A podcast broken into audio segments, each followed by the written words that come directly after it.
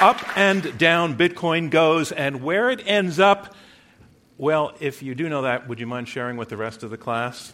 Um, Bitcoin, can, can you? Yeah, yeah. I, I, knew that you could. We're getting off to a start here with one of our debaters, Tim Draper, but I'm going to keep moving forward and tell the rest of our audience that Bitcoin, the first cryptocurrency, has been called a bubble, a fad, a scam, a tool for terrorists and crooks that is doomed to disappear.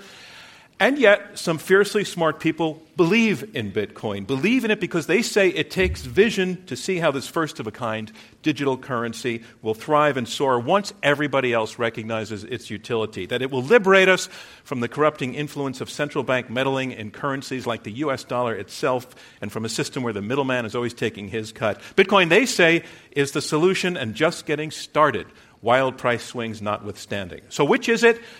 Well, to us, this sounds like the makings of a debate. So let's have it. Yes or no to this statement Bitcoin is more than a bubble and is here to stay. I'm John Donvan. I stand between two teams of two experts in this topic who will argue for and against that motion. As always, our debate will go in three rounds, and then our audience here at the Adam Smith Society's 2018 National Meeting in New York will choose the winner. As always, one side wins, unless there's a tie. And if all goes well, civil discourse will also win.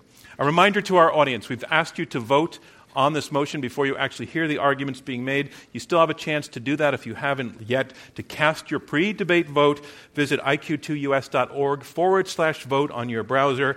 iq2us.org org forward slash vote. You'll get prompts for the motion, against the motion, or undecided. Undecided is a perfectly reasonable starting position, uh, and we'll keep that open for a few more moments. And again, I want to remind you it's the difference between the first and the second votes that will determine our winner.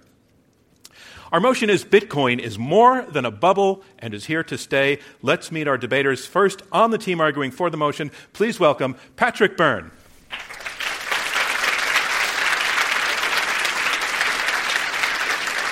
Patrick, you are CEO and co founder of Overstock.com, which was the first major retailer to accept Bitcoin as a payment method. You're also CEO of tZERO, that's an ICO trading platform that you founded. Wired Magazine has called you the Messiah of Bitcoin.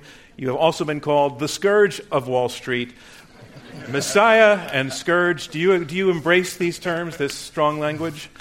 Well, I'm reminded of a line of Oscar Wilde's when a play opened at the Abbey Theater he got this rousing ovation, and one man stood up and said, You're a fraud.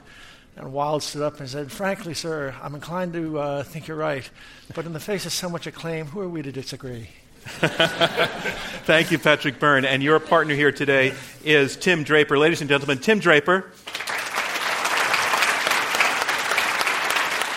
Tim, welcome to Intelligence Squared US. You're a venture capitalist. You're the founder of Draper uh, Associates and DFJ and Draper University. You were an early investor in companies some people may have heard of Tesla, Hotmail, Skype. How does Bitcoin compare? Oh, this is bigger than all of those combined. This is bigger than the internet. It's bigger than the Iron Age, the Renaissance. It's bigger than the Industrial Revolution. This affects the entire world, and it's going to be affected in a faster and more uh, prevalent way than you will you ever imagine. I wish we knew what you really thought. Thank you, Tim Draper. And again, the team arguing for the motion.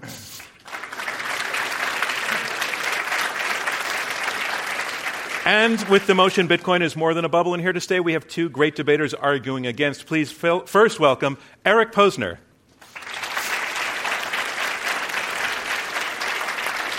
Eric, you're an enti- uh, Intelligence Squared veteran. Welcome back. You're a professor at the University of Chicago. You are one of the most cited legal scholars in the United States, author of a lot of books, including Radical Markets Uprooting Capitalism and Democracy for a Just Society, which is going to be released next month. In a sentence, in a sentence, what is a radical market?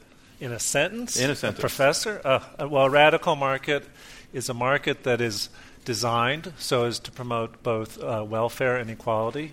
And many of our markets need to be improved, um, and this book suggests various, various ways that that can be done. You know, with the punctuation you used, that actually was one sentence. Yeah, well, well done. Thank you, Eric that. Posner. And your partner right here, also a returning debater to Intelligence Squared, Gillian Tett. Gillian, th- welcome back to Intelligence Squared. Uh, Gillian, you're a best selling author. You're an award winning journalist. You're the U.S. managing editor of the Financial Times, where you oversee global coverage of the financial markets. You, uh, at an Intelligence Squared debate back in January, in which we were debating the nation's economic outlook, you happened to mention that your 14 year old daughter had friends who were buying Bitcoin. Would those friends vote against you if they were here for this debate? Well, if anybody here in the room has got a teenager in their lives, you know two things. Firstly, if an adult said the sky is blue, they will say it's red. And secondly, you do not ask a teenager for advice about anything, let alone your investment portfolio. so I am sure that whatever I say, they will say the opposite. Yep, well, I get that. Ladies and gentlemen, the team arguing against the motion. Thank you to all of you. And so we move on to round one. Round one uh, will be opening statements by each debater in turn. Those statements will be six minutes each. Tim Draper, you can start making your way to the floor. Speaking first for the motion Bitcoin is more than a bubble and here to stay.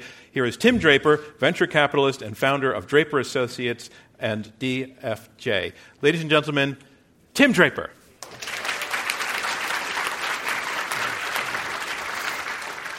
Well, thanks everybody for coming to this, and um, thank you, Intelligence Squared, and uh, and the Adam Smith Society and uh, the, our makeup girl who tried to make me look better. Um, I, um, I, I wanted to uh, say that this is sort of the perfect audience. It's a bunch of millennials. And, uh, and, and it's, it, this is all going to be in your hands. It's what happens to the world. Do we have a world that you kind of grew up in where you are deeply in debt? You are coming out with, with a bunch of facts that don't help you get employed. And uh, you're coming into this world that's this, your grandfather's fiat world that's very controlled and constrained. And you're saying, What? Does this make any sense? And you have a major opportunity right now. All of a sudden, this amazing thing happened uh, Satoshi Nakamoto came up with a new kind of currency. And now, let me take you through a history of currencies. Uh, we used to use shells, and we'd carry around shells, but then they got too bulky. And then we moved to gold. And then gold got too bulky, and we kind of ran out of it. And then it was the promise of gold or the promise of silver, and that was like a silver certificate. And then it was like the full faith and credit of the U.S. government, and that's the Federal Reserve note. And you're, you're looking at it and you're kind of going, well, okay, well, what is this? It's just paper. And they say the full credit of the U.S. government. There's, there was a huge debate, much like this, huge battle about should we go off the gold standard? And, and people said, no, it's just paper. We can't do that. We have to be on the gold standard because Gold is really what this country is built on. And, uh, but paper, it just sort of abstracted things. And then it got further abstracted. Currency, what, what did currency become? And all of a sudden, there's this currency. It's awesome. Because we, we have, like the Federal Reserve note, you are relying on a third party to hold your currency, right? You, you rely on a bank. Uh, I, whenever, whenever you walk down a street of a city, look at the biggest buildings in the world. They're all banks. That's your money that's gone into their buildings. Think about it. I mean, when you go to Las Vegas, it's like, you know, why are all these beautiful buildings here? Well, it was your money. It's the same idea. So now you've got this new currency, and your trusted third party is 100,000 computers that are all focused on making sure that every single transaction is done perfectly. So, uh, now do you think that humans are going to make sure that every single transaction is done perfectly? I've had 15 times where a bank statement was wrong. In fact, the bank actually gave me $2 million at one point just here. It, it was there in my statement. I had to call them, talk to 15 people figure out where that, uh, why, I, why I had this extra $2 million and, and, and, you know, to give it back, I had to go through about 15 people. So in this case, uh, you've got a new currency and it's virtual and it's, and it's something that, um, that transcends geographic borders. So you don't have to um, be reliant on your country. I had this great guy came up to me and he said, his name's Sebastian Serrano, and he said, You know, I lived in Argentina all my life, and uh, my family fortune disappeared three times. And I'm only 30 years old, and it's just disappeared to currency manipulation. And, you know, as you know, the Argentinian peso has dropped 30% a year. Same thing with Nigerian naira or whatever. Anyway, Sebastian said, I'm going to start this business and I'm going to build it all on Bitcoin. And he did, and, uh, and, it was an, and it's an enormous success. He has since created a new currency called Ripio, and, uh, and it's one of the top currencies of the world, uh, cryptocurrencies of the world. Um, now, people ask um, things like, is it a bubble? I, the whole premise of is it a bubble is ridiculous because our last bubble, what was that? The internet bubble. Was that a bubble? You guys still use the internet. I see some of you actually using it right now. that was no bubble. That was an amazing transformation of our world. It affected many different industries. It affected uh, information, communications, banking. It affected uh, well, it didn't really affect banking. Banking had a way of kind of slipping through. Um, it affected uh, gaming. All sorts of things were affected by, by the internet, car or uh, taxis. So, um, so now we've got another currency that has the ability to change enormous industries and it will change it can change banking insurance real estate and government itself. Tim, am i out of time? time is up.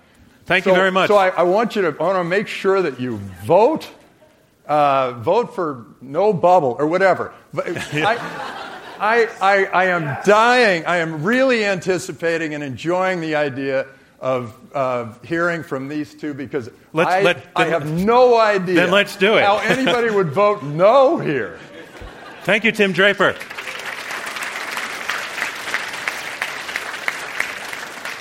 Well, our next debater is going to make that argument. The motion is Bitcoin is more than a bubble and here is here to stay. Here to argue against that motion, Eric Posner, law professor at the University of Chicago. Ladies and gentlemen, Eric Posner.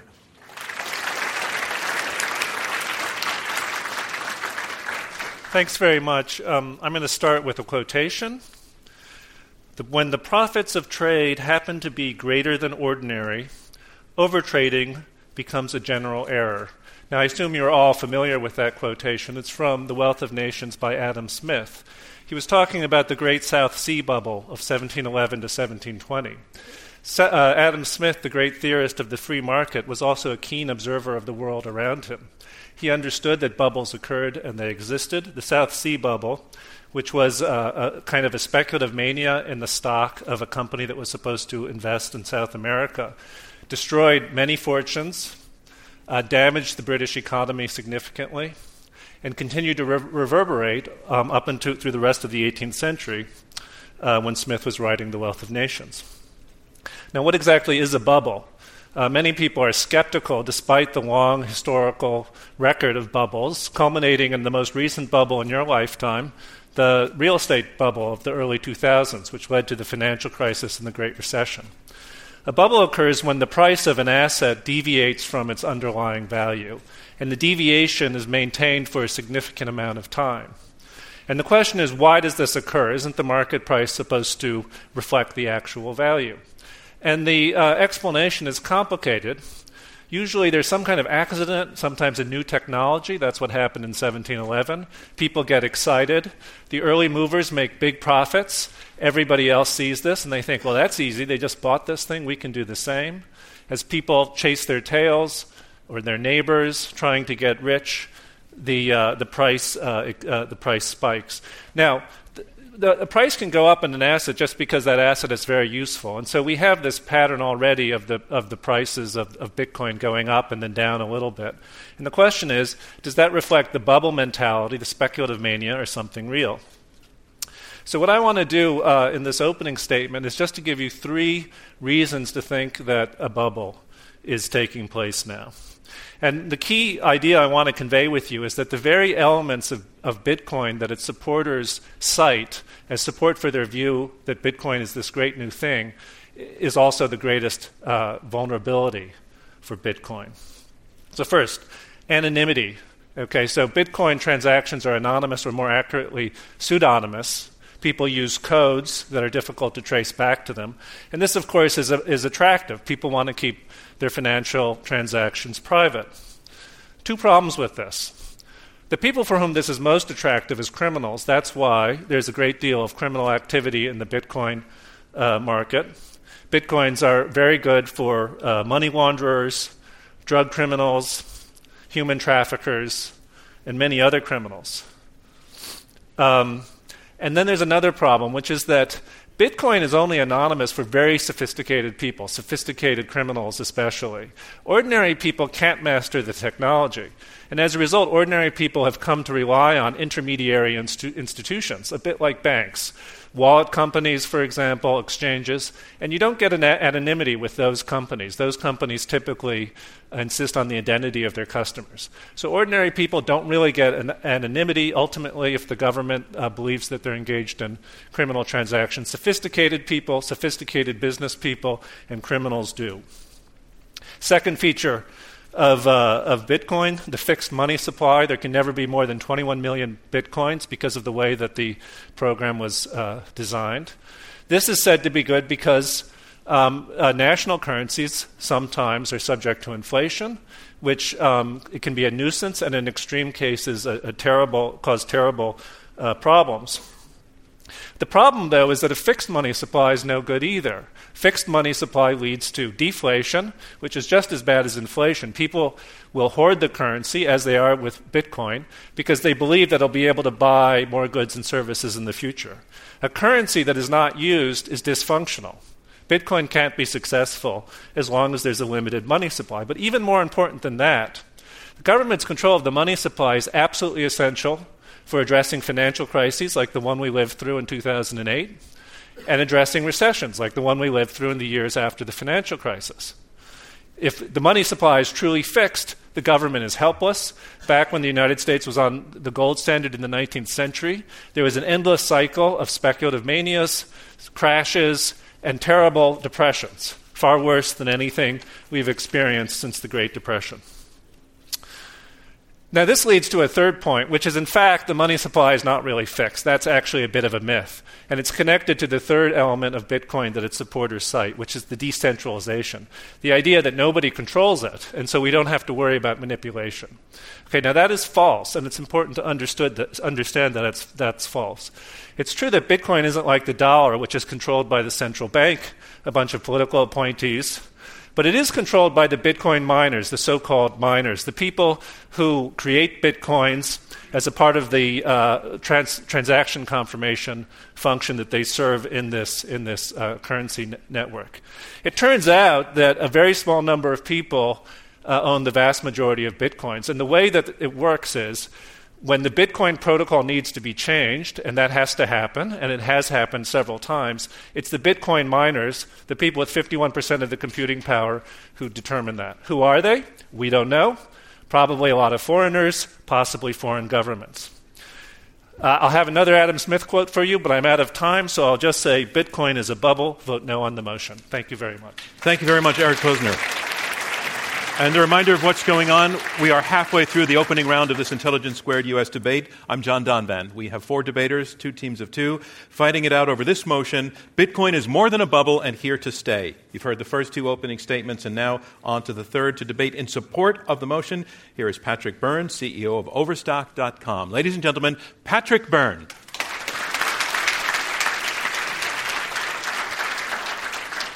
Bitcoin is more than a bubble. Uh, it is here to stay. You should vote yes.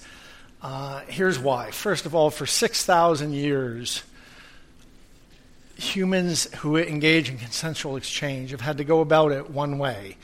Uh, well, we, we have this trouble of this problem of trust. How do we solve trust? I'm trading you a camel for your gold coin. How do I trust that you debase the coin or not? So we, there are people who create business models. In that case, a mint. The guy who has monopoly on violence in an area creates a mint, puts his face on the coin, says, "If you debase this, I kill you."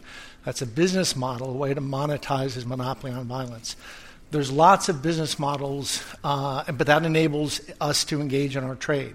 Lots of business models, lots of institutions, I should say, have that same feature. Land titling, for one thing, Visa cards for another. You come into my store, I don't know you. Uh, you don't know if you can trust me, I don't know if I can trust you. We each just trust Visa. Uh, just like we each just trust the land titling office, or we each just trust the mint. Uh, so for 6,000 years, that's the way we've been uh, going about solving things. Uh, we create these central institutions that, since we can't trust each other, we just trust them. For the first time in 6,000 years, we can have consensual exchange among strangers that is trustworthy.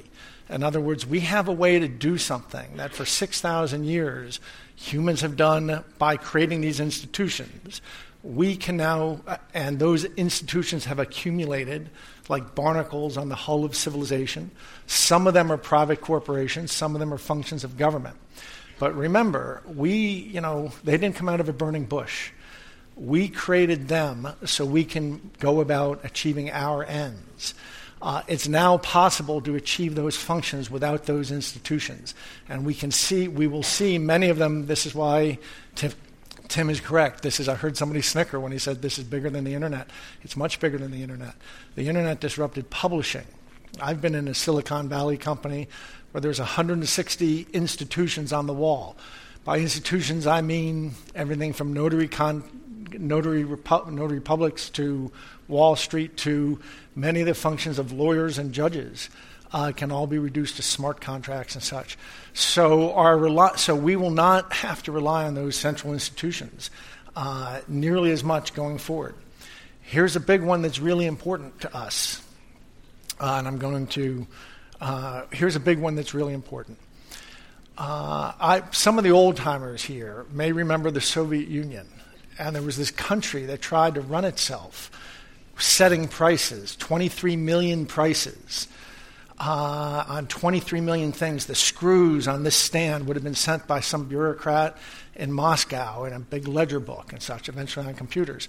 And we think that's ridiculous. See how silly these people were to try to run a society with them setting prices on 23 million things. But here in our society, what's the single most price what, what's the single most important price any society faces it's the price at which we discount the future against the present which is to say interest rates. And currently, those are, that price is being sent in a central department of central planning uh, called the United States Federal Reserve. Now, my worthy opponent, uh, Eric Posner, believes that we need government to manage that. What did he say? We need government that can uh, needs to address the money supply to manage the economy. People like this is uh, you have to when you when you. I, think of there was a great London School of Economics professor who described certain people's mentality as the economy is like this big engine, and they're the workmen with the baseball caps and the coveralls and the screwdriver, and only they know just how to fine tune it, just how to get the carburetor right and such. And you got to, when you hear that, remember the Dilbert strip the, the pointy hair manager in the corner who always he knows what's best. He's in the corner. He knows better than those people out on in the cubicles do. He knows what's best. You know what could possibly go wrong? Every day he's got a different solution to something. And that is the mentality of the people who think that we need government to do all these things for us. They need to manage our money supply for us well here's a different way to think of it how we used to think of it we have to communicate with each other information about value and scarcity. That's what a price is. It's, inform- it's a packet of information about value and scarcity so we can all communicate to each other. Uh, we want a form of money that we can communicate that information to each other without having to go through some field, some f- form uh, by which we send that signal through some field that a, any government mandarin controls. Then we can really communicate the truth to each other. The mandarins want to have their hands on the dial to be able to adjust that field and distort that signal to serve their own private political ends. That's why they're against Bitcoin. They don't want a form of money that, that, the, that mandarins can't control it. Uh, and in, in, in regarding that point, uh, you know, we have seen in the last financial crisis that the oligarchs, they have bought themselves some senators, they bought themselves congressmen, they bought themselves the esteemed regulators to whom Mr. Posner bows. They bought themselves all kinds of things. One thing that they can't buy is the laws of mathematics.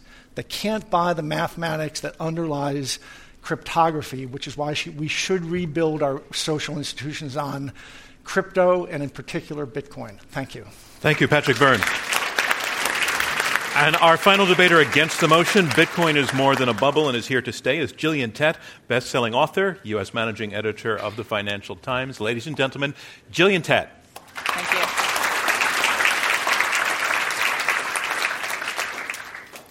Well, thank you. Well, I come last but not least to tell you why you should vote against this motion. And I tell you that not because I am an esteemed professor of law and finance like Professor Posner, but because I am both a journalist and trained as a cultural anthropologist. And as an anthropologist, I can tell you three things about money. Firstly, that societies all over the world have used all kinds of things to create money over history. There is nothing special about fiat currency. Secondly, fiat currency has problems, as you've heard. I will admit that. But thirdly, and this is a key point, the problems with fiat currency today are nothing compared to the problems with Bitcoin. And to understand that, you have to go back for a moment and think about first principles and think about what money does. Because if you believe that Bitcoin is so valuable, you have to believe it's a fantastic type of money. So, what does money do? Well, as you all know, it's one, a medium of exchange, two, a store of value, and sometimes three, an investment too. So think about it Bitcoin as a medium of exchange compared to fiat currency. Well, I don't know how many of you in the room have actually got Bitcoin, but any of you who've got Bitcoin will know it's a pretty lousy medium of exchange right now. You can't actually do very much with it. Yes, you can buy stuff on Overstock, and I'm giving you a free promotion, Patrick. Thank you. I work on commission. Um, but not in Bitcoin. Um,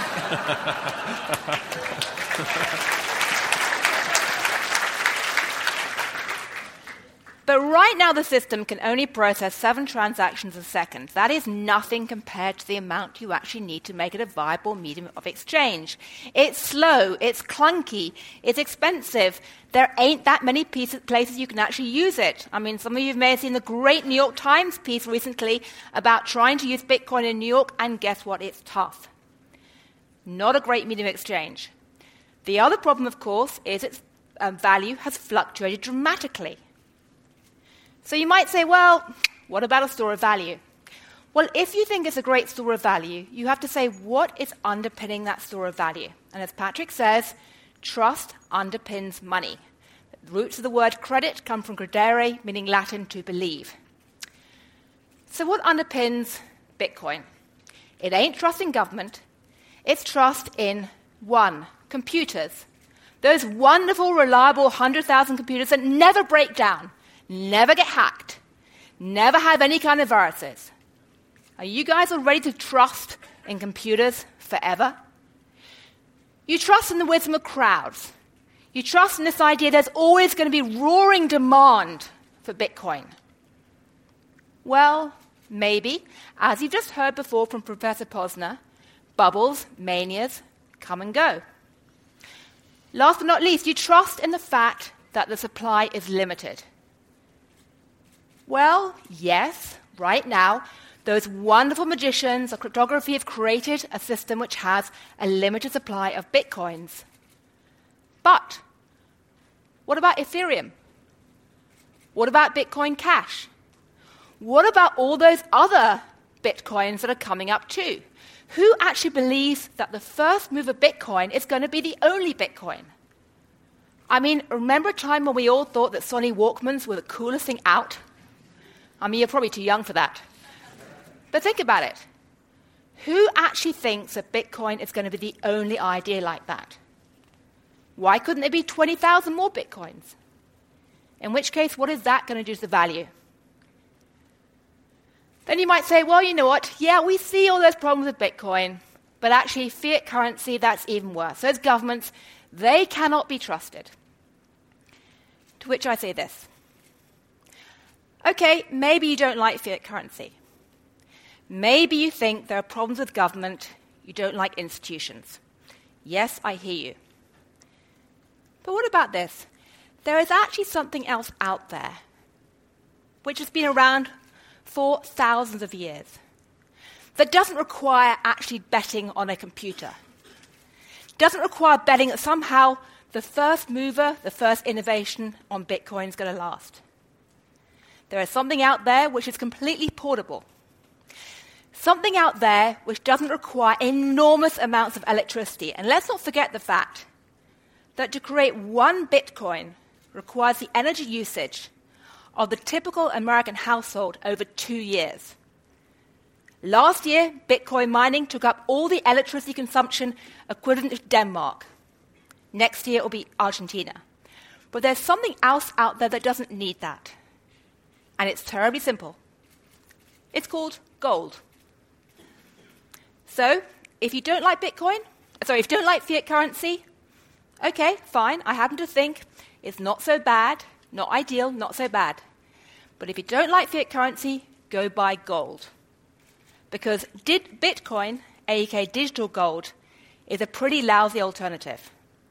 And the great thing about gold is that if it all goes horribly wrong, you can always wear it, you can put it in your teeth. so vote against the motion. Thank you, Gillian Tett. And that concludes round one of this Intelligence Squared US debate, where our motion is Bitcoin is more than a bubble and is here to stay. Now we move on to round two, and in round two, the debaters address one another directly, and they also take questions from me and from you, our audience here at the Adam Smith Society 2018 annual meeting. We have uh, two teams debating this motion. The team arguing for the motion, Tim Draper and Patrick Byrne, they have made the case that Bitcoin represents a revolution, and it's a good kind of revolution, that it represents a major opportunity for anybody with the vision to get into it now. They say that Bitcoin is an antidote to human error in banking. It's an antidote to a banking system that they describe as parasitic. It transcends borders. It is unleashed from government. If it's a bubble, then the internet itself was a bubble. They're again suggesting that it takes that kind of that kind of vision. They say currency uh, requires a solution to the problem of trust, and that a system based on secure solving of algorithms is the perfect kind of trust. And also that it's a currency that perfectly communicates its value between two parties to a transaction without the corrupting influence of humans in the middle of it. The team arguing against the motion, Eric Posner and Gillian Tett, they say, of course, it's a bubble, but Bitcoin's vulnerabilities are actually built into its design. That's where its demise is. Um, they're saying that, for one thing, Bitcoin tends to attract unsavory characters, but that it is not really truly anonymous, defeating one of its main purposes because most people need to go through a middleman. It's, their opponents uh, arguing that its fixed supply is a virtue, they say is actually to its detriment, that a fixed currency will lead to deflation and hoarding, and a currency that is not used is not successful as a currency. The government would be helpless if it has to work with a fixed currency.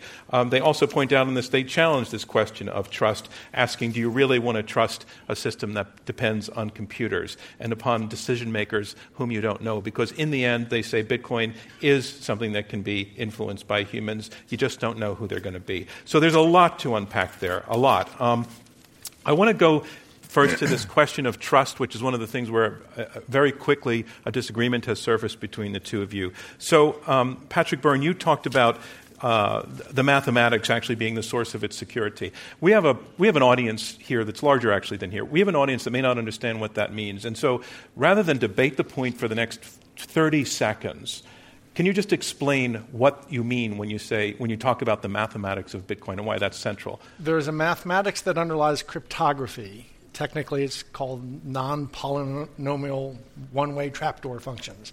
This area uh, cryptography harnesses this area of mathematics to make things unbreakable. So they can be encoded one way but not decoded. And that, that mathematics and that cryptography underlies all the cryptography of the modern era, from HTTPS to you logging onto your bank account to the, ma- the what's under Bitcoin. It's the same general field of math of cryptography. So, and so the bottom line is, given Bitcoin represents this particular solution to a particular uh, mathematical challenge that it cannot be altered, it cannot be changed, and that the security is in the specificity of that number. If somebody ever breaks this, and there's talk about quantum computers and stuff, this should be quantum resistant, but it, it's the most hacked on thing in history. Bitcoin is. It's every day, more people hack on anything. If anyone can break this, they can break every government and bank encryption system in the world. Okay, thank you for performing that service. So your, your opponent, Gillian Tett, has said, Who, are, are you crazy wanting to, to, to trust something that depends on the technology of computers? Because who's to say that you know, our computers break all the time, basically, is what she was saying. Uh, t- take on that, that and they, and they, get hacked all the time as well. And they get hacked all the time. So take I mean, there have been hacks already with Bitcoin. Well, this has been hacked at more than anything in history and has never been defeated. Uh, now, there are companies that spring up in the Bitcoin community that get hacked, these different exchanges that get hacked, but the last I checked, you know, banks get hacked too. And yeah, Bitcoin's used by unsavory characters. Last I checked, you know, they used US dollars too. Yeah, but when banks get hacked, eventually you have a big enough pool of money that's separate from the thing that they've just hacked to be able to repay the customers. Well, now, Gillian, you said that you, you said, oh, do you really want to trust computers? Computers are running all your banks. It's just those are weaker security systems than Bitcoin. Yeah. I am so much more secure in my Bitcoin than I am in the money that's sitting there in Wells Fargo.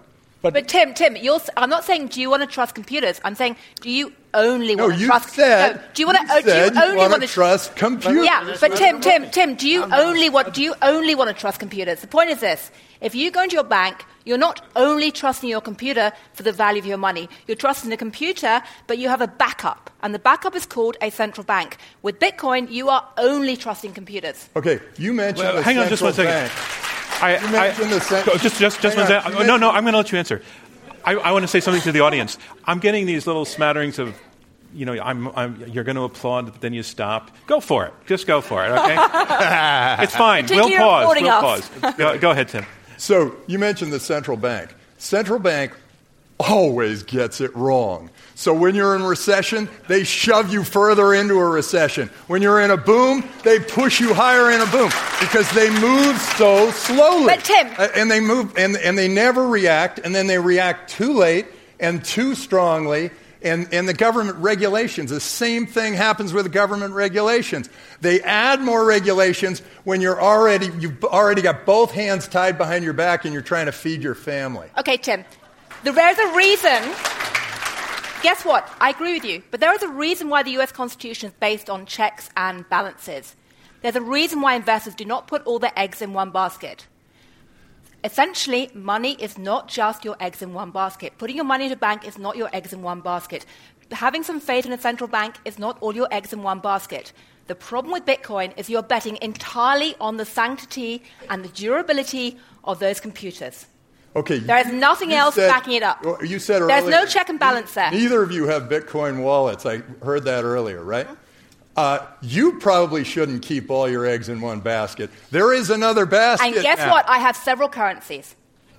Yeah, right, but they're, all fiat. they're all fiat. Yeah, different it's governments. different governments. It's different different governments. And I also have gold, and I also have other types of. It's a, it's how do you know the hedging fiat? your bets? Hang on, one other th- one other th- one other service that can be performed for people who may not be up with this t- t- with the terminology: fiat currency. Um, um, Eric, we haven't heard from you yet, so tell us what fiat currency. is.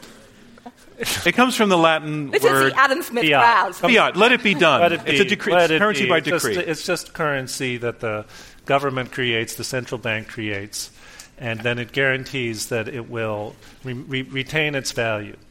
And, uh, and uh, just in response to Tim, every advanced, successful economy has had a central bank for the last several centuries. They've done quite well. The economies have done quite well. The central banks have generally been pretty good at dealing Are we satisfied with pretty crisis. good? Patrick Okay. Byrne, are you? Okay, all right. Now, now the, my, my other Adam Smith quote the government of an exclusive company of merchants is perhaps the worst of all governments. And, I, and I'm quoting him because, uh, despite what Gillian said, she was speaking loosely. Bitcoin is not entirely controlled by computers, it's controlled by the programmers and the miners. Right? So the code that was created back in 2009, the guy who created it, this uh, mythical person, Satoshi Nakatomi, he knew he knew that he could not uh, create a system that will work forever and that will never have any problems. And so the code provides for its own amendment by human beings. Those human beings are the company of merchants. They're the, they're the, they're the Bitcoin holders, they're the miners, and also they're the programmers, the, the people who are trusted by the miners and other people in the Bitcoin community to revise the program as necessary, as they have done. Uh, several t- several times. Let- let These stop- are the let people me stop- you that said, you're you trusting. said quite a bit. I want to let Patrick Yes. Byrne respond to some of that. So what you're basically hearing is that, the, again, uh, your opponents are arguing that the trust and the security, the anonymity, et cetera, a lot of the virtues that you cited actually aren't built into Bitcoin. Uh, well, I think that's false. I think It's that false. it's an open source project, and sometimes people don't get open source, but it is uh, collaboration among a lot of people creating this code. But that collabor- collaboration is all transparent, and the records are all transparent, and some of us find it a more trustworthy process than the current sausage making we see in the political machine around us.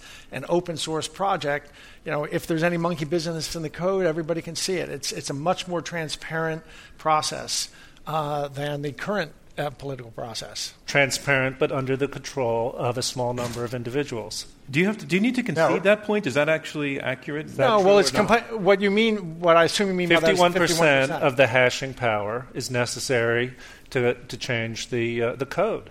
And a small number of people possess that power. As of 2014, th- those people collectively were on the stage at a conference, I think in New York. Just a small number of people who can act in concert if they want to. Those are the, that's the central bank of Bitcoin. That's the Fed of Bitcoin. You know, you, And- and- you can. I, I'm glad Eric brought that up. Because And the, hold, and the he's running- holdings are very concentrated as no, a I'm result. glad, I'm glad Eric brought that up because he's spreading fear, which is sort of what you get from the news and whatever. Um, You but, mean the media? But when you want to set up, uh, uh, any of us can set up a Bitcoin mining system, and there are hundreds of them being, uh, they're all trying to get pitched. They're all pitching me and saying, "Hey, put money into my Bitcoin mining system." Right. Anyone who There can is get no way. Yes. that anyone is going to have more than 50% control of this. It's spread out all over the place. And then you talked about criminal activity. Okay, they're catching everybody who's using Bitcoin because there's a perfect ledger. There's the blockchain, and people are looking at that blockchain. And I, the U.S. Marshal's Office started by saying, You've got to make this illegal. And then they said, No, not so fast, because they are catching every single Bitcoin criminal. And they're doing it by by um, going ahead, you, they, they're allowed to get that Bitcoin, but as soon as they start spending it, it's on the Okay, block, Tim- and they know. Tim, Tim, hang there, there's- 'cause Tim- wait, wait, 'cause- wait, no, no, no, one no, more. no, no, and no, you no, said- no, you no. said I could Moderator. keep pushing. No, no, no, not at this time. You, you, I am. I'm going to come back to you. You, I just, you've made a very No, specific if point. you want to I- be a Tim, criminal, if you want to be a criminal, use fiat. Okay, It's so much easier. so I, I want to thank you for pushing back. I actually want to take that specific point. So your argument about the criminal use has just been refuted by your opponents in a very coherent and logical way. I'd like to hear your response to that. 25% of uh, people who use Bitcoin are criminals, according to a study that just came out a couple of days ago. The money laundering, $100 billion or more a year, uh, most of it is Bitcoin. The, the uh, reason why, it, so Bitcoin is, as I said, pseudonymous.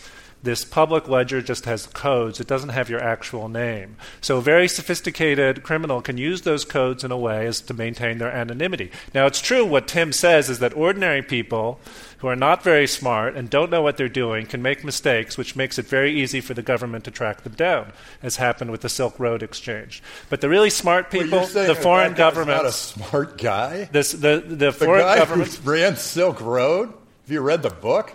It's unbelievable how smart that dude well, it's is. not smart enough, but not as smart as the. Uh, not as there smart. aren't there aren't any smarter. And Yeah, I it's think gonna there be, are. And he Uh, got busted, so don't even try it. But let's go back to first principles. Gillian the Tett. reason why people are buying Bitcoin, investing in it, it's not because they think it's going to be this incredible, useful thing for criminality per se. The reason why most people buy it is because they think it's either going to keep going up and up and up, or because it's going to become a mainstream currency that will be useful. And the question I still have is why on earth do we think that Bitcoin is going to become this incredibly widely used, useful currency compared to all the other alternatives? Or they- why do we think the first. Is there any technology in the world, any big technological advance we've had, where the first mover advantage ensured that that stayed dominant all the way through? Let's there are always copycats. Patrick Byrne, please, to respond to that. Well, here's here's a reason they could be switching to Bitcoin. They're on the streets of Venezuela and starving, and they want a form of money where they can still function, or they're in. Uh, created by What's the wrong with gold? Venezuelan government, though. Wait, wait. Well, they were you're- like big- I thought you were Yes. the government lover. Yes. Yeah, Well- but he's the government hater, right? And so this cryptocurrency is going to be created by the Venezuelan government. It's not based on like an Bitcoin. oil. They're created an oil-backed currency. But the great adoption of Bitcoin, you look where it gets its spikes. It's in places like Crete and Greece and Venezuela as everything collapses. Zimbabwe, people want some place they can go and get rid of this fiat. Everybody's on fiat, you know. Well, uh, anyway, they get rid of their fiat into Bitcoin. That's where the big spikes of Bitcoin. are. Patrick, have you ever been in a war zone? Because I can tell you that I've been in war zones. I started off as a war reporter. If you're in a war zone, if you're in that kind of stress situation, you don't want to start fiddling around with a computer. You want to get a bag of gold or emeralds and sew them in your clothes and run, okay? So my key point is this. I hear what you're saying about the shortcomings of fiat government backed currency. Guess what? It ain't perfect, but it's probably the least bad system there is today. And actually, if you don't like fiat currency, don't start messing around with computers. go to gold. But can you beam gold? In, in, in South Park, they describe Bitcoin as space cash, and they say its advantages. You can And that's be- supposed to be a good thing. Uh, you can, be, you can beam it across the universe. Can you beam gold? Great.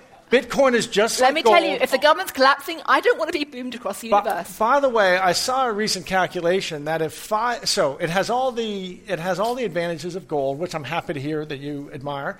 Uh, has all the advantages of gold plus one. You can beam it across the universe. and it has all the disadvantage that if the computers collapse, and suddenly you're left high and dry. See, you're And you Patrick. you're- Your argument is this kind of razor's edge argument that civilization will collapse enough that the central banks will cease to function, but not so much that the internet and the computer s- system will also stop functioning. It's got to be like right in between. Right?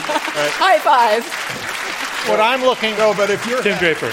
If you And No, somehow, and somehow the I'm look- electricity keeps going, and somehow we all get enough electricity to keep mining. I'm Let's let Patrick for- respond. I'm im- imagining something like Greece or Crete comes when the US dollar goes the way of lots of other fiat currencies that have come our way, when our technicians, when our fiat, when our Dilbert managers have, have been exposed as really not knowing how to fine tune that carburetor.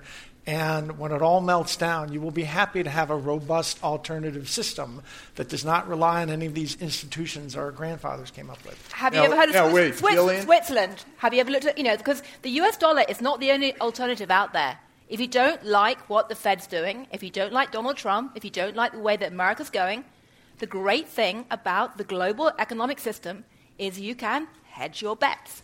Ever heard you of New can Zealand? also leave, which is what's happening. A lot of people are leaving this country because they are not feeling like they're being heard. All, we're losing a lot of great millennials because they're feeling like, well, we're not being heard. Look, we have a new currency. This thing is awesome, and your government is getting a little heavy handed. And in China, it's even worse.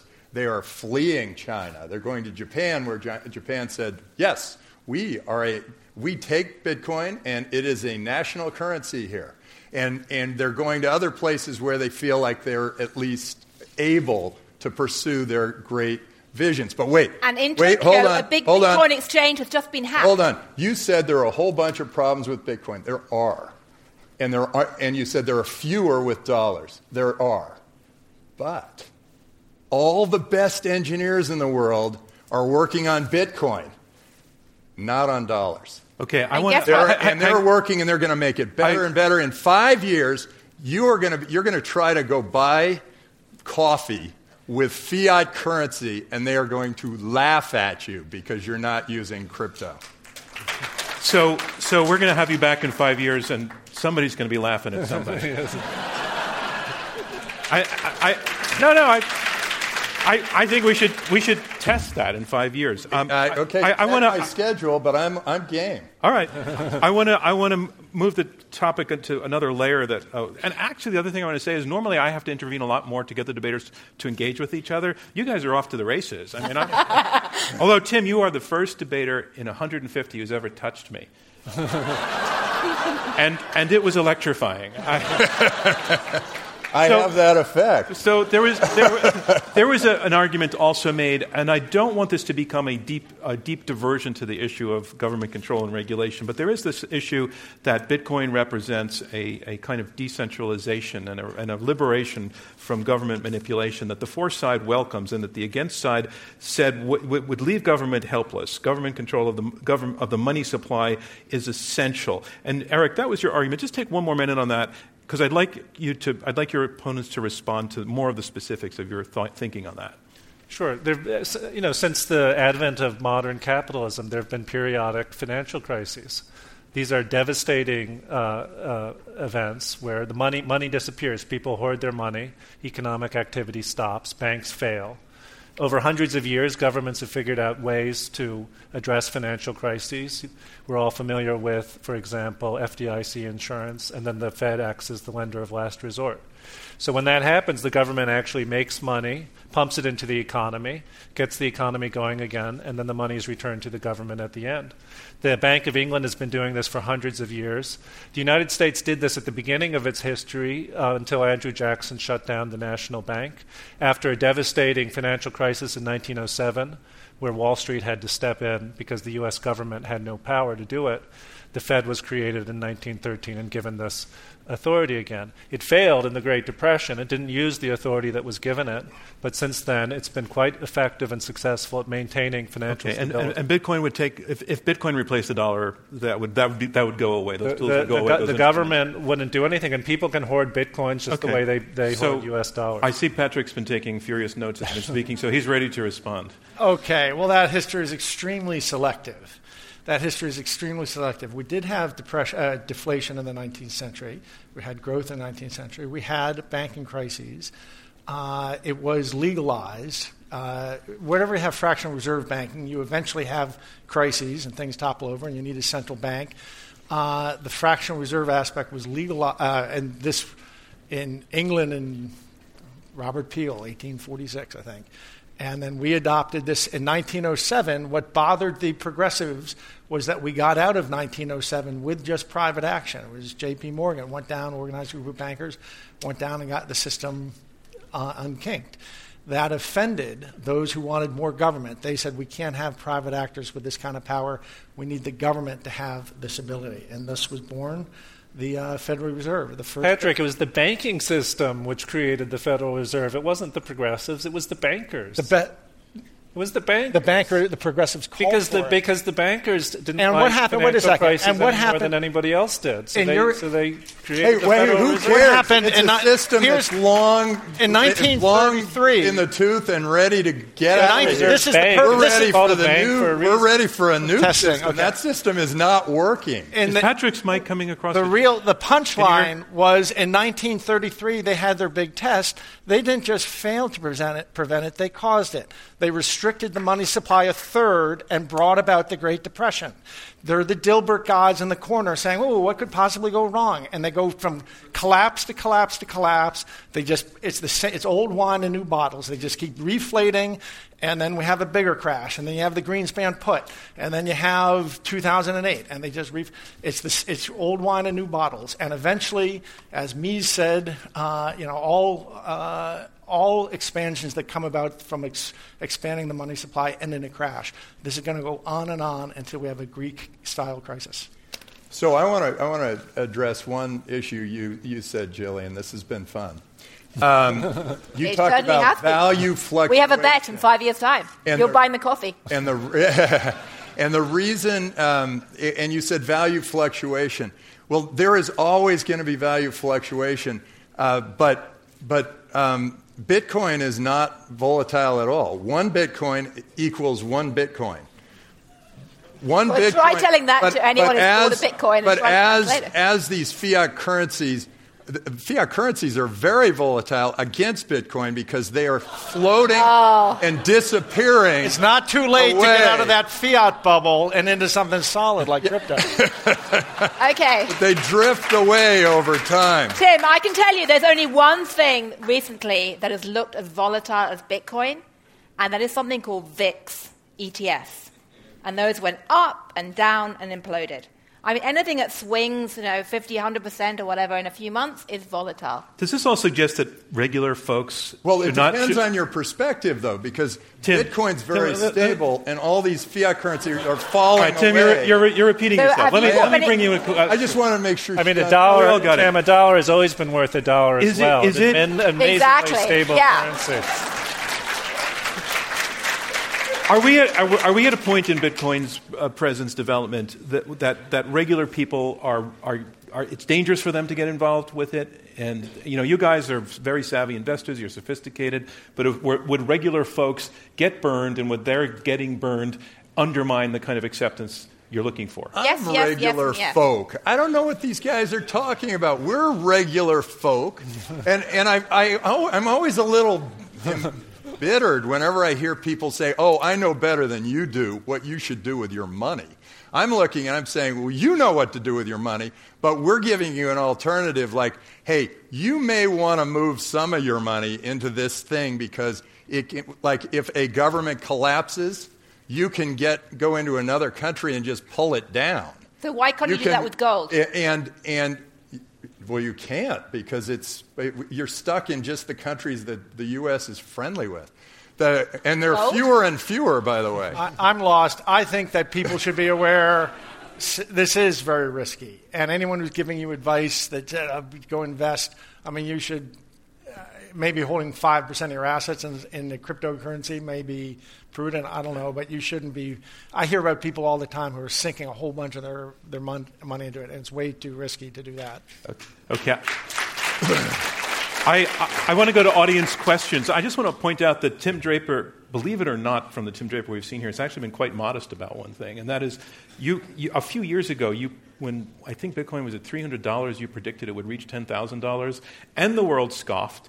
And you hit it within three weeks or so of the, of the you said in three years, and within three years it kind of ticked right up to $10,000. yeah, I, w- I was That- three weeks early. I That must have probably been, should have. Must have been very satisfying for you. Actually, no. It was just sort of like, oh yeah, okay. Well, now what? Now, okay. Two, 250,000 is and now it's two, 250,000 by 2022. But, um, but I, there's some, I, part of it is I sort of have seen these amazing transformations of the world from just the, just the very beginning, just from like there was just a, two guys and a dog that started Hotmail, and all of a sudden we are all communicating through web-based email for free and there was just one, two, two guys and probably a cat um, that started Skype.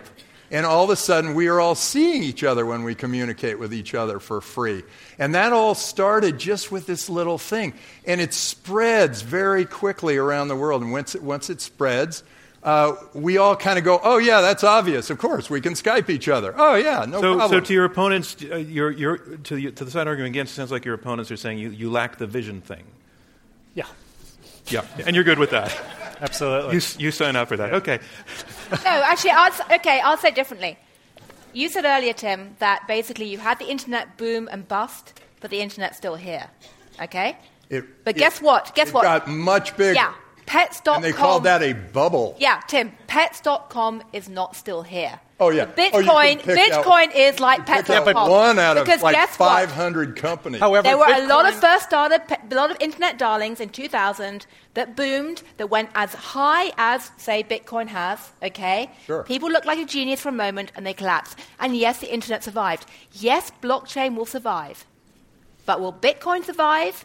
Bitcoin is the pets.com of the cryptocurrency world. Okay, well, I, I would Bitcoin- argue, I would argue that, Ouch, that ouch. it is very likely the pets.com. My God, so, um, Remember it? There's I a think reason it's why you very don't. likely that Bitcoin does end up winning this uh, long-term crypto uh, battle, and it is sort of an internal battle. But boy, we're all out there for the right thing. Okay, audience Oh, wait, questions. wait, wait, wait. Let's say that- No, no, no, I'm not Sorry, waiting. no, audience Tim- questions I now. haven't made my Sir, point. Did Tim say that you think it is going to win or not going to win? Tim, did you truly not No, make your point? Because if, no, you- I'm, if you I didn't, did go not. for it. Okay, I did not.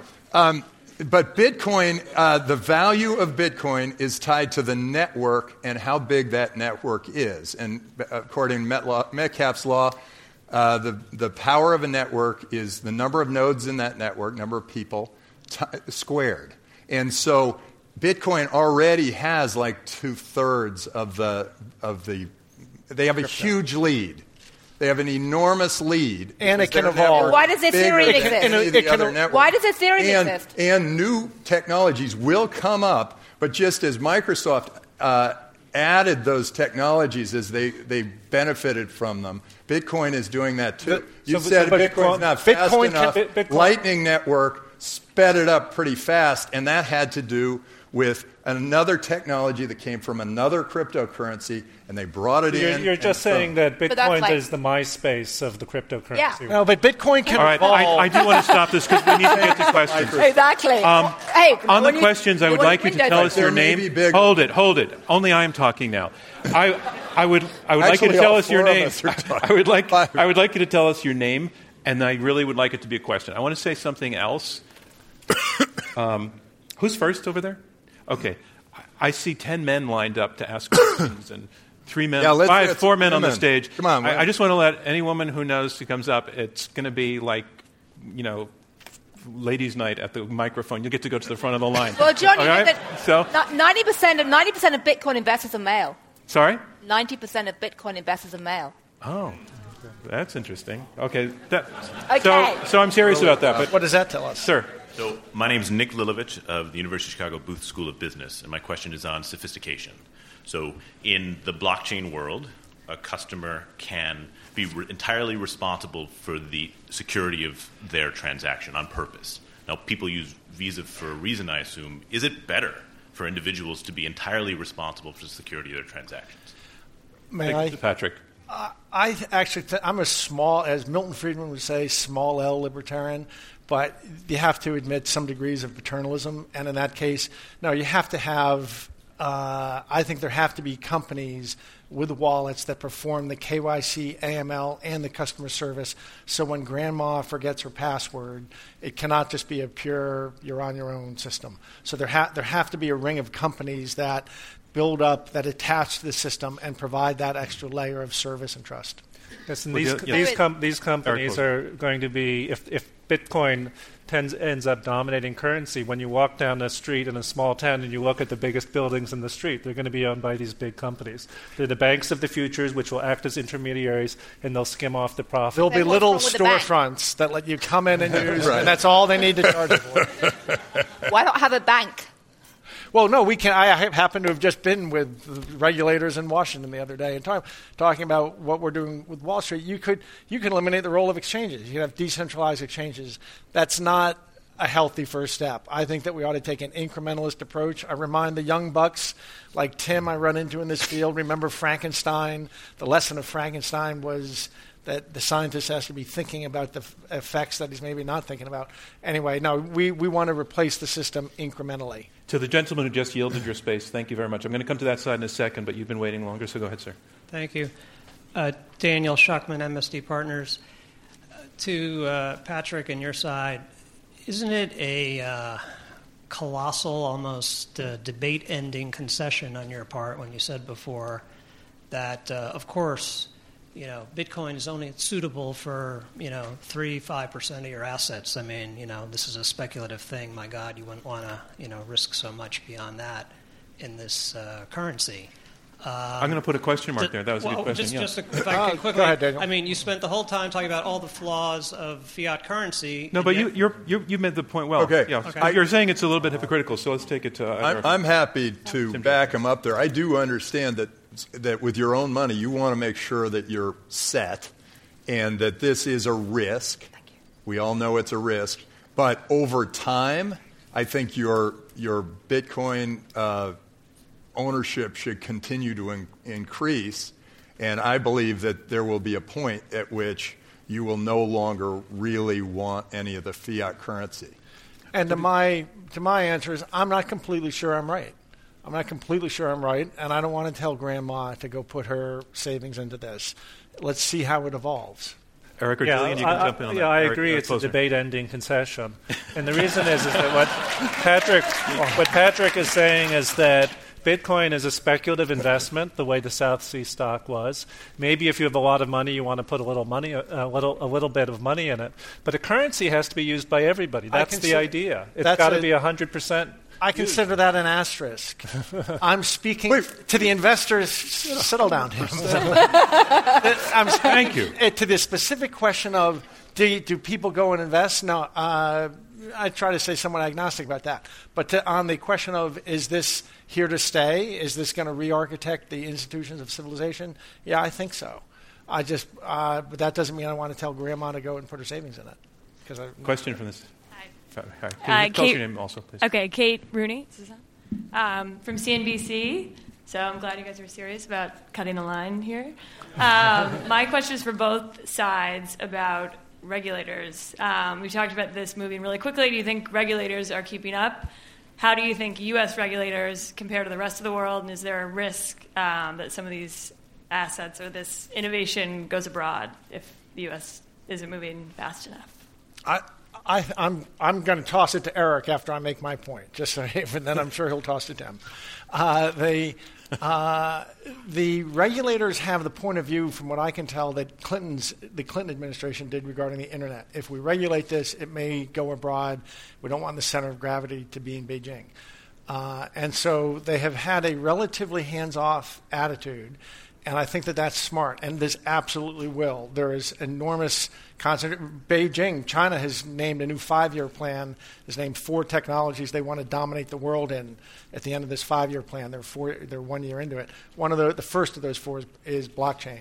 So this, we absolutely have to be afraid that some other country gets the, the jump on us in this research. To the opponents, either of you?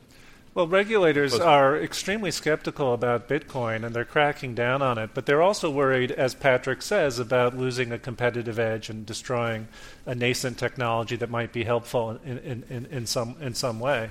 But if Bitcoin ever became a currency, if it took over, then regulators in all developed countries, in all countries, would, would, would destroy it because it's, you, you need to have a national concern, uh, currency that's controlled by the central bank. Uh, Bitcoin currency would not be tolerated unless it's a kind of a Are, are, are you saying modest if, thing. If Bitcoin succeeds, it will fail? If it because it will attract. yes. It But by will then it'll be too late for them to stop it. It'll Yeah, be like trying to stamp out rock music. just before it gets too late for them to But I stop. mean, and, and you Oh, actually, yeah, you can actually see that rock music. already in China, where the Chinese authority feels threatened by this, and so they're clamping down, And which means Japan. and India and Japan. So guess what? The value of Bitcoin goes down. Ironically, something which was created as a howl of protest against government is still very affected in its price by the actions of government. But the other thing is that in terms of if you look at Bitcoin, you know, we mustn't confuse blockchain and Bitcoin because they're not the same. Many central ba- many central banks and governments are saying, you know what, blockchain, yeah, it's a useful technology. There are many different applications. But Bitcoin, this was the first thing that sprung up out of blockchain, and for all the reasons we said, it looks like the MySpace of the cryptocurrency world.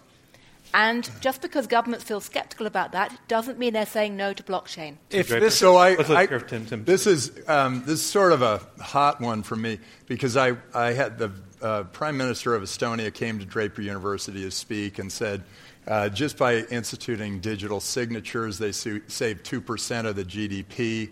And all the young people started to vote when they did digital voting. And then they did digital identity, and the crime rate went down, the business climate went up. And then they gave, he gave me this virtual residency card, and he said, and governance can now compete across border virtually. And it got me thinking that ultimately we're going to have the terrestrial part of governance, and then we're going to have the virtual part of governance, and the virtual part will have to, in effect, compete for us. And Tim, and, Tim, and, they we, and they'll So be fast. accountable to their constituents. Their and I think that's a whole new way of thinking. I think it's going to change all of our thinking. And, and so regulators are going to say, well, wait, okay, we have all of these rules. Don't point at me on regulators. Point No, at that okay, guy. yeah. Okay. Uh, we're going to have all these rules, and, uh, and we're stuck with them. And all of a sudden, there's this new thing, and it's virtual. And so we've got to figure out how do we separate our virtual piece and have that piece really compete. Our, our terrestrial Okay, Tim, piece uh, still uh, can be a monopoly, You, you've, you've but made the that. rest let's has to Gillian, compete. Gillian to Tim. I hate to pour cold water on your vision of Estonia as being this happy place of virtual Nirvana. no. No. Hey, wait, wait, But wait. There are have many you heard? others. Like no, if Tim, Tim, doing Tim, it, Tim, Tim. Wait. Wait, have you Tim, heard Tim, on of what came after that? What? It's called Russian hacking. Have you seen what happened in Estonia when the Russians hacked into Estonian computers? Have you seen that what what happened want here the in our election when they hacked? yeah, had- it's called belts and braces. It's called having checks and balances, not putting all your eggs But into they- just one. Okay, another virtual question basket. from here, up here. Uh, first of all, thank you to the men for yielding your time. I appreciate that, especially since you've been waiting in line. Yeah, you guys have been great for, for doing that. And can you tell us your name? Um, my name is Noni. I'm from MIT Sloan. This is mainly a question for Mr. Byrne and Mr. Draper. So let's say we played a long term game. Bitcoin has significant uptake. What does a financial crisis look like at that point in time? And when you're balancing this difference between virtual and sort of terrestrial government, what are the fail safes we have in place for regulating the environment at that point in time? Patrick, Great. yeah, please. On, on the first one, the Austrian answer is you don't get the financial crises. You use interest rates no longer get set by pointy-haired Dilbert guy in the corner in the Federal Reserve who thinks he can fine-tune the U.S. business cycle. Interests become a way that the crowd we can coordinate our preferences about time and interest and, and what's the real value of money and such with each other, and you have stable, steady growth. And the reason we have booms and busts is because we have that guy with his hand on the rheostat, subject to political pressure, who, when things get a little rocky, takes political pressure and floods the economy, QE1, QE2, QE3, whatever. And that's why we have these booms and busts. And if we switch to an economy that was gold based or based on some form of money through which we can communicate that no Mandarin can, can distort, we, we get rid of the financial crises. That, that, that's simply not true. Hope. So there were booms and busts long before there was government intervention. There were booms and busts under the gold standard in the 19th century. And Fractional financial crises aren't caused by currency; they're caused by excessive lending against weak assets, bad assets, assets that people overvalue. They'll continue to exist Frac- in an economy dominated by Bitcoin. And can I just add to that? There were booms and busts back in Mesopotamia. The reason why you have the phrase wiping the slates clean was because in the old days, many thousand years ago, there'd be too much lending in Mesopotamia, they'd record it on the slates, they'd wipe the clay, the clay tablets um, clean every 7, 20, 50 years, and guess what? You go back to zero. So booms and busts have been everywhere. Tim? Sure. I, I, I don't know. The booms and busts could go, could, they could continue or maybe not. But one thing's for sure governments that are forced to compete with each other for you are going to do a lot better than the ones that, are, that think that they have a monopoly and they can do whatever they want. Right now, we have a government in the U.S. that's 51% of the GDP is government spending and we're stuck with it. And they're deciding more for every person that's out there pulling a sled. There's one standing on the sled saying, telling him, you know, that he's got to keep one hand behind his back. Tim, can you, Bitcoin that thought, I just, change just, that. I You just, go and the buy thought that you brought up, the government's competing for you, is an intriguing idea. Can you put it into 30 seconds what you mean by that? Sure. Um, this glass, this, the, the company that created this glass had to compete with all the other companies that create these glasses.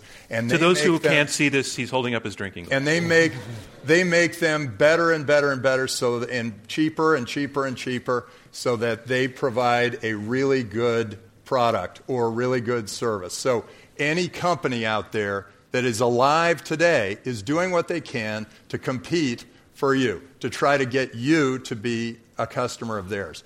Governments don't feel that way. Historically they've, they've thought we control everything that we see and we'll just tell you what the rules are and we know better than you do what to do with your money what to do how to live your life whatever. Now governments are going to do that but then at their own peril because other governments are going to step up and say hey we, we can provide a better health care program here hey we can provide a better pension system than, these, than your government And does. how does Bitcoin Those things can be completely separate.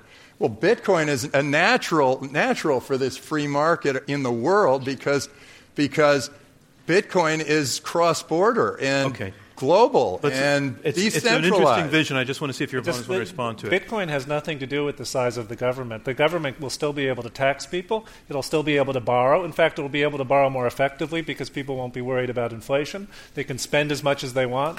Bitcoin's not going to do anything about that. Gillian? Yeah, and basically, if you're worried about the value of the US dollar and what the Fed's doing, there's a much simpler alternative. Just go and buy a wide basket of currencies, buy a little bit of real estate, buy some forests, buy a bit of gold, hedge your bets. It's 101 investment principles. Okay, another question, sir. Thank you very much. Samuel Fisher from BYU. Um, yep, I recognize Overstock. I've talked with Jonathan Johnson before, and that's always been a good conversation.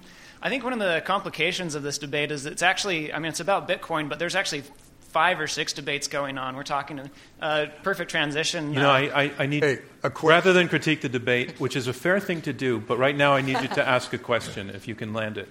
Yeah, sure thing. So Thanks. I don't feel like anyone's a master over any of those options. But who would you bring on? Like, which expertise would you call on and add to the table here to answer those different debates? Uh, I'm going to pass on the question because I think, again, it's theoretical and, and, and won't get them debating the issue more. With respect, thank you for asking it. And come on, chat with us afterwards, but I think I want to keep us staying on point, so I'll come to this side. Hi, uh, thank you for this. Uh, Abhishek from NYU. So my question is for Tim and Patrick. Uh, so currently the value of Bitcoin is intrinsically tied to fiat currency. Uh, on Overstock.com, I'm sure you measure the value of merchandise in US dollars, and that's how you decide how much Bitcoin to accept.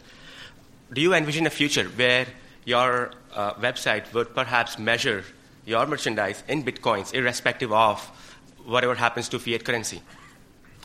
Well, we do allow you to pay in Bitcoin now, or we allow you to trigger something, and then as you shop, you see everything in Bitcoin. So you see everything in Bitcoin prices. I guess, you know, what happens, the, history of money is that it starts off as commodities, and, it's, and the commodity in a society that is the one that is most useful in interchange, uh, it, it, it's used in barter, and then the one that's most used sort of becomes the one that everybody adopts and becomes the currency. And can I see that happening with Bitcoin? I can see that happening in places as they collapse. And if there's ever a currency crisis in the United States, I could see it happening here. Patrick, You know- when, when, when Bitcoin, the revenue that Bitcoin takes, that Overstock takes in in Bitcoin, does it keep it in Bitcoin? We convert 50% into fiat dollars and take and leave 50% in Bitcoin. Then every once in a while we build up the Bitcoin and we sell it and make a few million bucks. Okay, So- Tim, you wanted to jump in on that. Buy So uh, I, this on is your a great timing. question because I've just gotten two, e- two emails that were very interesting, e- e-commerce emails. And one was there is a bucket of Kentucky Fried Chicken that is only available in Bitcoin. And it's in Canada, and they've got a Bitcoin bucket. We should and concede that's at this only point. available. And then there's, and there's you guys should concede. Period. Um, and the other, the other one is uh, the other one is I got this this other email and it said here's this beautiful mansion and it's just it's a thousand Bitcoin and I pushed sort of thinking well what does that mean in dollars and then I realized no that's the only way that guy's going to sell that house. It's really interesting. It's a new way of thinking and it's coming. It's still ladies' night out this line if somebody would like to come forward. And if you, if, if you would want to, thank you. And, and guys, again, I appreciate it. Thanks. Thanks. Uh, This is Crystal from Yahoo Finance. This is a question for uh, Patrick and Tim, because uh, this debate is about Bitcoin, and we know Bitcoin used to account for 80% of the cryptocurrency market, and now it's only one third. And even Patrick, your website started to accept uh, other altcoins like Ethereum, Litecoin, and Dash last August. So I wonder why do you guys believe Bitcoin could maintain its first uh, move advantage in the cryptocurrency yeah. space? I think that's Fabulous on point question. for us. That's on point for us. So let's take that. That's Thank a you. great question. Well, Bitcoin does have a unique place because everybody is confident of its fairness and how it came about and everything in terms of Satoshi and the dates he chose and so forth. That no one is disputing there was any pre mining or any of these other things that go on with coins. Uh, what a lot of company, Bitcoin, the Bitcoin blockchain, to Gillian's point, is too slow. Seven transactions per second is too slow to support the modern world. Visa handles 30,000 per second. What people do is they create what are called side chains, other distributed ledgers that they do the work to, but then everyone sort of agrees gen- that you anchor that work back to the Bitcoin blockchain. So Bitcoin may not end up being the mechanism that underlies a bunch of other systems that evolve on blockchain. Maybe other blockchain companies are going to win there, but what ultimately happens is they stamp, they periodically stamp the truth back to Bitcoin blockchain. That's what makes it immutable, and, and they, they can prove that all their systems have integrity. So Bitcoin will always, to me, will always have this foundational role in the crypto economy, even if it's not what emerges as uh, as what you know the transfer mechanism is what the currency is. It will it is it is has this foundational sort of it's pr- it is the protocol layer of this new world. The fatal Uh, flaw. Gillian, go- you go I was going to say that requires a lot of leaps of faith. And I'm saying there's nothing wrong with leaps of faith, but you've still got leaps of faith in Bitcoin world, which I'd say even bigger than a leap of faith in central banks. No, no, no, no leap of faith at all. It's all transparent and immutable. With central banks, you're wondering what these mandarins are doing looking into their crystal balls. This is when somebody comes up with a system, other side chains, and in fact, one has come out of the Bitcoin world called multi chains that we like, but there's other things like, that evolve, like EOS and such, who knows. Anyway, there are these other platforms you're hearing. They all have ways where they can stamp back to Bitcoin that that so there is never a leap of faith. The whole point is to try, try to create institutions where there's never a leap of faith you have to make on anybody. And there are corporate models that come out that that, that ignore that, and the community shuns them. The, the, the fatal flaw of Bitcoin, even if you accept the cryptocurrency as the currency of the future, is the energy use, which Gillian mentioned before. So currently, in a year, Bitcoin uh, users use as much energy as the country of Colombia, which has a population of 50 million. If Bitcoin became as successful as you guys anticipate, the uh, amount of energy use would be vastly more. Now, there are other cryptocurrencies. There are other cryptocurrencies Hmm. that have been designed to use less energy. So even if you believe that cryptocurrencies will be successful, it's not going to be Bitcoin. I want to remind you that we are in the question and answer section of this Intelligence Squared US debate. I'm John Donvan, your moderator. We have four debaters, two teams of two, debating this motion Bitcoin is more than a bubble and here to stay. Patrick, I want to try to get to one more question, if you can be really brief. On that, Yeah. just the Lord has delivered mine enemy into mine arms. There's a new coin called Raven Coin that is a fork of Bitcoin. It's a fork of Bitcoin. So, it, but no, it, it's a thousand times more energy efficient, and it's it's an ex, it's a counterexample of what you're saying, Gillian. Because with Bitcoin, unlike pet- pets.com, the system can evolve in this open, organic, open source method, and it has evolved a solution. It's It is a a thousand- different Okay, one, coin. one more question. well, no, it's an evolution. It's a fork of Bitcoin. Jayesh Virkar, uh, Georgetown MBA.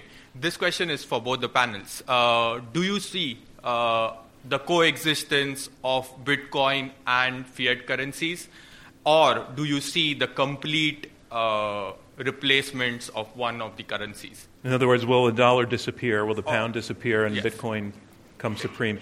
Uh, Tim, do you want to take that? Yeah, it, it's never really one or the other. Usually, uh, the fiat currencies will try to adapt and they'll try to create a currency that, well, first they're trying to create currencies that are just tied to their government and they miss the entire purpose.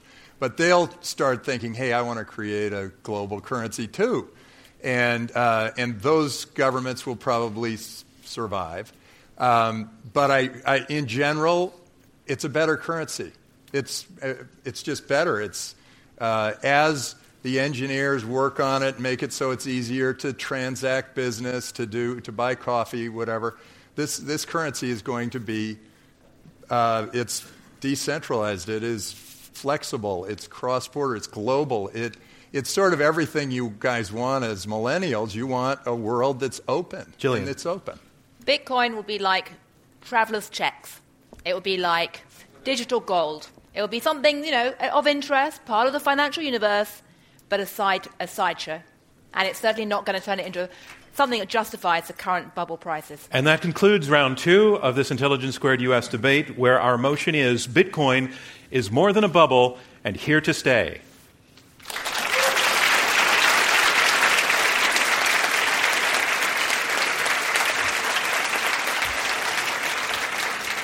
And now we move on to round three. Round three will be brief closing statements by each debater in turn.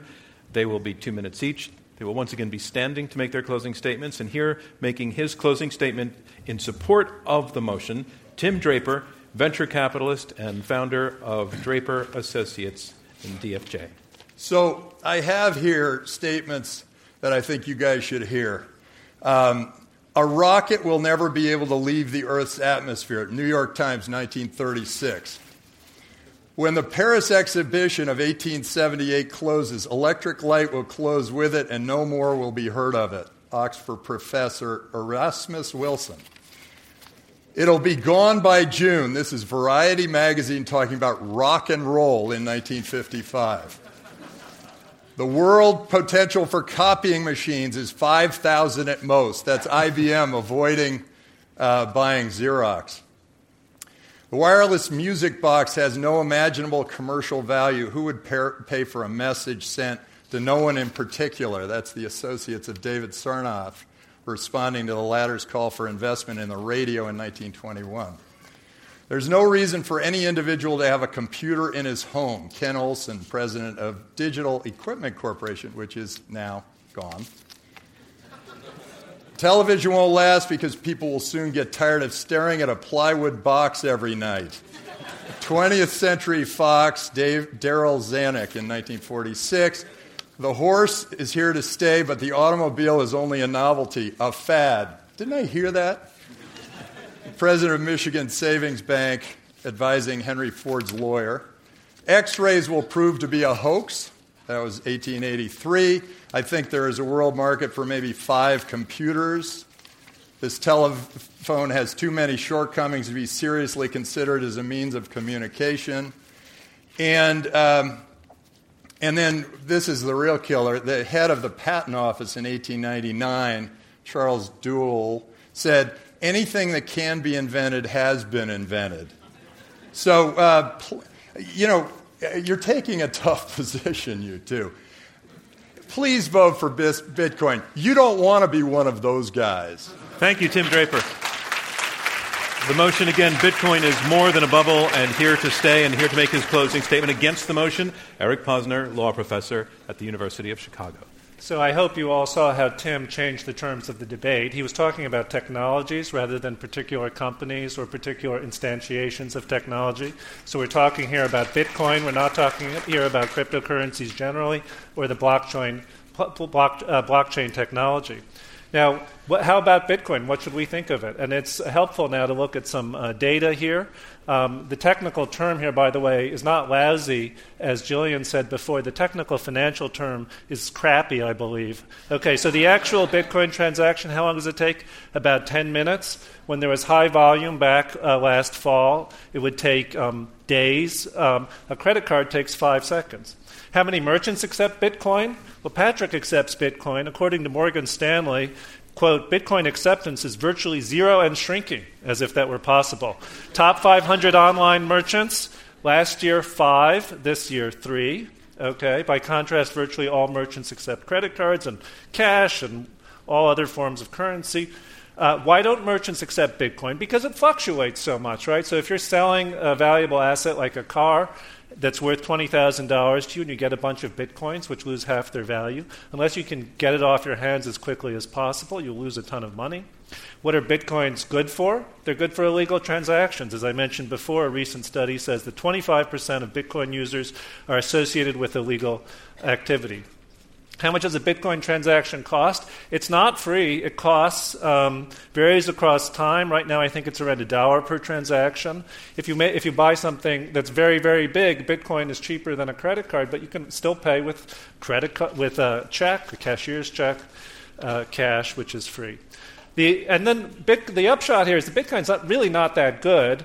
What it's good for is illegal activity. Governments are obviously going to crack down on it. They've begun. China, India, the EU, South Korea, the United States have all gone after Bitcoin. Therefore, Bitcoin is a bubble. Vote no on the motion. Thank you. Eric Posner. And the motion again is Bitcoin is more than a bubble and is here to stay. And here making his closing statement in support of the motion, Patrick Byrne, CEO of Overstock.com. The great central banker of our time, Paul Volcker, said in the 2008 crisis the last financial innovation that actually added any value to society was the ATM machine. What he meant was all of these insanely complicated instruments that people go to school and go to Wall Street to, you know, they're, they're insanely complicated bets uh, that no one can figure out by them. They've added nothing to society, they've added no value. Uh, Bitcoin does. Bitcoin does. The 19th century was a, a century of deflation and growth.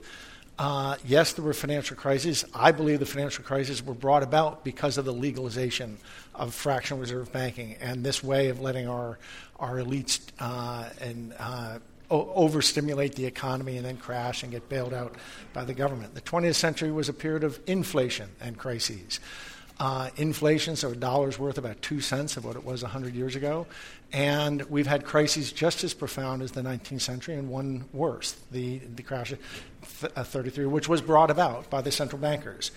The real thing that, the real value that Bitcoin brings to society, I'm reminded of John Maynard Keynes spoke of the bezzle.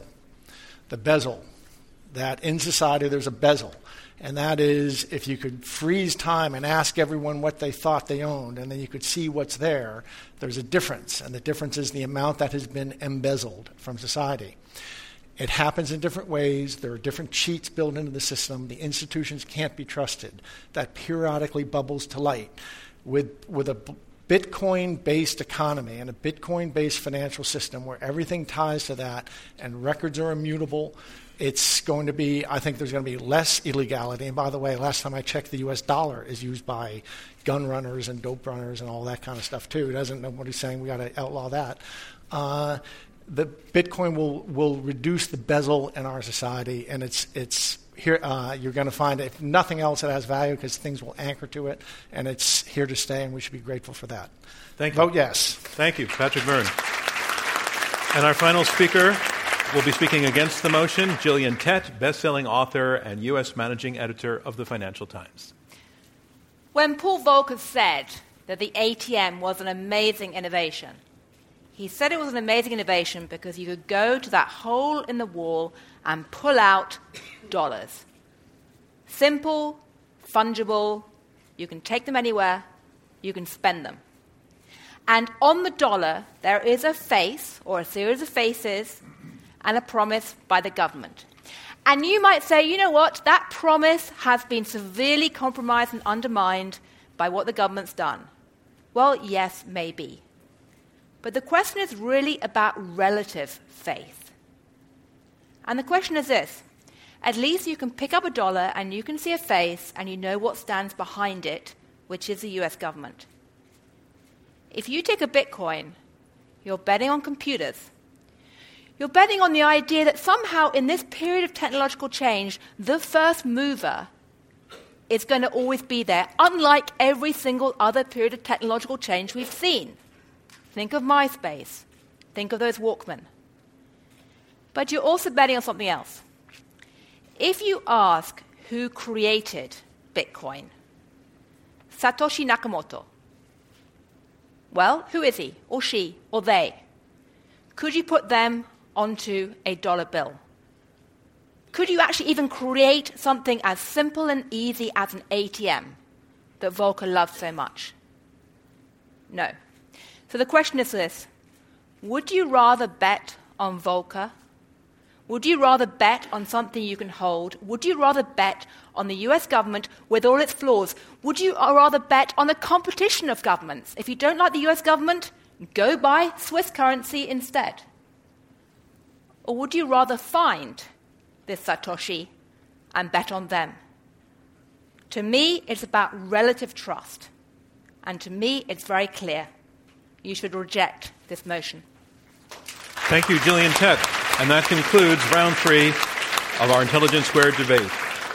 And now it's time to learn which side you feel has argued the best. We want to ask you to, again, to go to the voting device, which is your mobile device, and go to our website, iq2us.org forward slash vote. You'll be presented with the same choices of for, against, or undecided.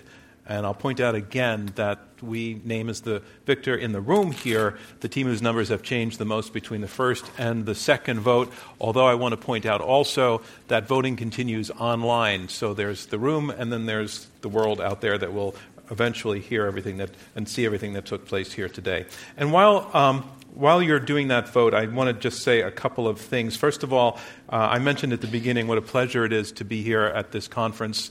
Uh, and, and, also, what, just what a pleasure it was to work with the people at Adam Smith who made this so easy for us and so inviting. Uh, and, and actually, I also feel put us in front of a really strong, thoughtful, reflective, challenging audience. So, to, to, to Adam Smith, thank you so much for having us here.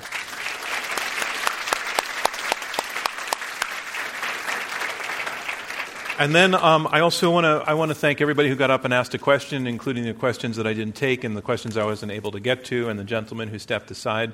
Uh, I appreciate that a great deal, and uh, um, uh, if I went a little too far in that, please forgive me. But you were gr- enormously gracious about it, and uh, the questions that we got as a result were also spectacular. And the last thing I want to say is that uh, this was a really, really for- fiercely argued debate. Um, and I, I, thought that the way in which you all handled each other and conducted it was really respectful while robust. And, uh, uh, and that's really what we try to get going at Intelligence Squared. We really want to hear the ideas interact with each other. And you did it. You brought it to that level. So I want to thank all four of you for the way that you did this. Thanks so much. Uh, we want to thank Quantum for supporting this debate. Quantum Advisor uh, and, and longtime friend of Intelligence Squared US, Jeffrey Wernick, could not actually be here with us tonight, but we wanted to recognize him and his partner Zuri Zhang for their support and their guidance along the way. Um, something else to share on May 2nd, we'll be debating in Washington, D.C., in a partnership with Georgetown Law. Uh, on that night, we will be debating whether or not uh, negotiations with North Korea can denuclearize that nation. Our guests will be New America's Suzanne DiMaggio, uh, Ambassador Bonnie Jenkins, former CIA analyst Sue Mi Terry, and Yale research scholar Mira Rapp Hooper. Before the debate, um, Suki Kim, whom you may know is the only journalist ever to go undercover in North Korea and then come out and write a book about it, will join me on stage for a keynote conversation. So if you're in DC, please join us. May 14th, IQ2US will be back here in New York. We'll be debating uh, with, uh, on automation and uh, global democracy with Ian Bremmer, Yascha Mounk, Alina Polyakova, and Andrew Keen.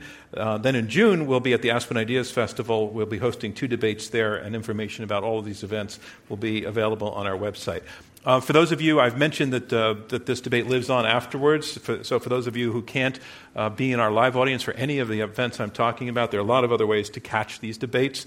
Um, you can visit our website, iq2us.org, uh, to vote, to watch, to listen to podcasts, and a lot more. Membership is free. You just set up an account, uh, and you can start tracking your favorite debates. And you can watch all of our debates also uh, on Roku and Apple TV on demand. Uh, again, we have an app on, on those platforms on Apple TV and Roku. Just look for IQ2US. Uh, and you can also listen to these debates on public radio stations across the country. We, our, our reach is growing all the time, and, and, we're really pleased and, and delighted by that.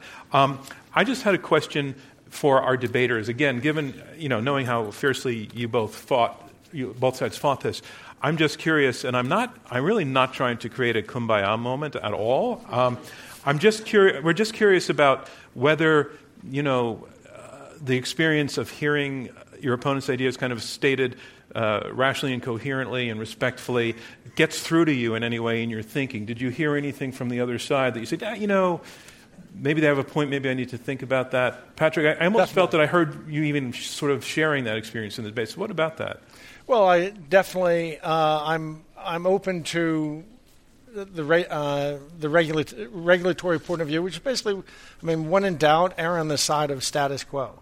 And that's okay because I actually think this is so disruptive. I'm afraid, I want to go forward, but I'm afraid of the transition. So I'm the conservatives over there who want to move slowly or who doubt this world. We can live with a little bit of conservatism. How about on the, on the other side? Anybody? Absolutely. I mean, as a, you know, I'm a I'm an academic, and the one thing you learn from studying history, intellectual history, is how frequently people are wrong. So one has to um, uh, approach these topics with humility, and it's been quite valuable to hear these ideas from the from the other side. Something I need to say to you, Eric Posner, is of all the debaters we've ever had, you have said the most with the fewest words. At, at, at several times throughout Usually the other way around. yeah. You, you, you really found ways to pivot in interesting ways and, and say one or two words, and, and they were paragraphs. How about you, Tim? Well, I think I'm probably the least, uh, least good debater. On the oh, you were good. but I think the vision is the right vision. It's the optimistic vision. It's the vision of a future that is better than what we've got. And I think that's where. Uh, and I did, yeah, it was, it was fun. I learned a lot about how to debate this is my first Gillian? debate ever. It was fun. Gillian, what about you? Um, well, I'd agree that I think Professor Posner is probably the smartest, not just the briefest speaker, but the smartest speaker by far. I would say that it's always great to be reminded afresh of the enthusiasm and passion that drives innovation. Yeah. Um, I may not necessarily agree that the innovation is quite all it's presented as. I actually think, if anything, Bitcoin will have a leapfrog effect which is why I think it's a bubble. But actually, hearing the passion and innovation, sorry, the passion and belief in innovation is always very refreshing in every yeah. sense. Well, thank you. I, I had a great time uh, with all of you, and as, a, as moderator, even, even debating with you about who was the moderator was was, was, was a pleasure. Uh, I, I uh, so we have the results. I'd like to share the results. And again, I want to remind you there's an online vote that, that continues. This is the vote of those of you who were in the room here today in New York. So the final results go like this. And again, it's the difference between the first and the second votes that determines our winner. The motion Bitcoin is more than a bubble and here to stay. Before the debate in polling the live audience, 39% agreed with the motion. 38% were against, and 23% were undecided. Those are the first results. Again, the difference the team arguing for the motion, let's look at their first vote, was 39%. Their second vote was 25%. They lost 14 percentage points. The team against the motion, their first vote was 38%. Their second vote was 68%. They pulled up 30 percentage points. That means the team arguing against the motion, Bitcoin is more than a bubble and here to stay, declared our winner by our audience here today. But remember, the debate is not over yet. Our audiences tuning in online, on public radio, and on our podcast still have time to vote. You can see those results going online at iq2us.org. For me, John Donvan, and Intelligence Squared US, thank you to the Adam Smith Society. Thank you to all of you, and we'll see you next time.